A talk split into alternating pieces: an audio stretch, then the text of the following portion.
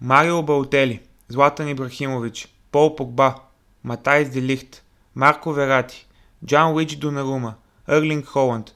Все футболисти, свързани с едно име – Мино Райола. Футболният агент, който се превърна в кошмар за клубовете заради голямото влияние, което притежава.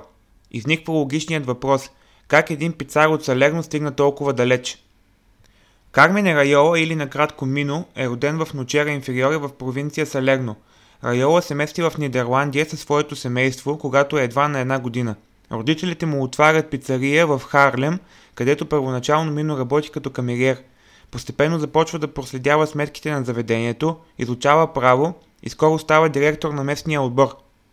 В същото време вече се е научил да комуникира на 7 езика – италиански, нидерландски, английски, френски, немски испански и португалски. В началото отговаря за младежите на Харлем, ректор на първия отбор. Историята за това е следната. Всеки петък президентът на клуба посещава семейния ресторант на Райола със своята съпруга. Нахъсаният и много хитър Мино всеки път му казвал, че не разбира нищо от футбол, докато ни получил мещания отговор. Защо тогава не опиташ ти? Преди Райола с международния пазар в Нидерландия се занимавали Костер Кор и Аполониус Конайнебър. Кор не е случайен човек. Богат биш продавач на диаманти, той е тъст на Кройв. Мино бързо усеща възможността, че може да прави сделки. Поема трансферните сделки на холандските футболисти в чужбина след договор с кмета на Харлем. Впоследствие Мино става FIFA агент и изоставя всякакви други ангажименти. Първата му сделка в Италия е трансферът на Брайан Рой в Фоджа през 1992 година. Известност придобива с сделката, която води Беркамп и Йонг в Интер – тогава Наполи предлага 28 милиарда лири само за Беркамп, но Интер привлича двамата в пакет за 25 със съдействието на Мино. Идеята на Райола е следната.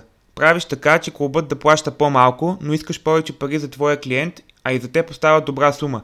Райола представлява и бившия полузащитник на Лацио Ювентус Павел Недвед.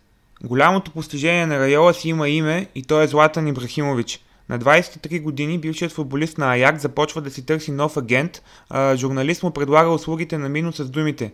Прилича малко на мафиот. Ибра приема и се изправя срещу едно момче с леко наднормено тегло, облечено с джинси и тениска. Със сигурност Райола не е класическият агент с костюм и вратовръзка. Фамозна е историята за срещата на Райола с представители на Аякс и Ювентус във връзка с трансфера на Ибрахимович при Бянко Нерите.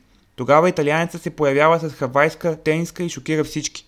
Футболистите го обичат, клубовете го ненавиждат, много фенове го мразят. Райола обаче е готов на всичко за своите клиенти, когато те трябва да сменят клуба си. Без да има големи скруполи, Мино взима своите тлъсти комисионни и постига целите си, а влиянието му става все по-голямо.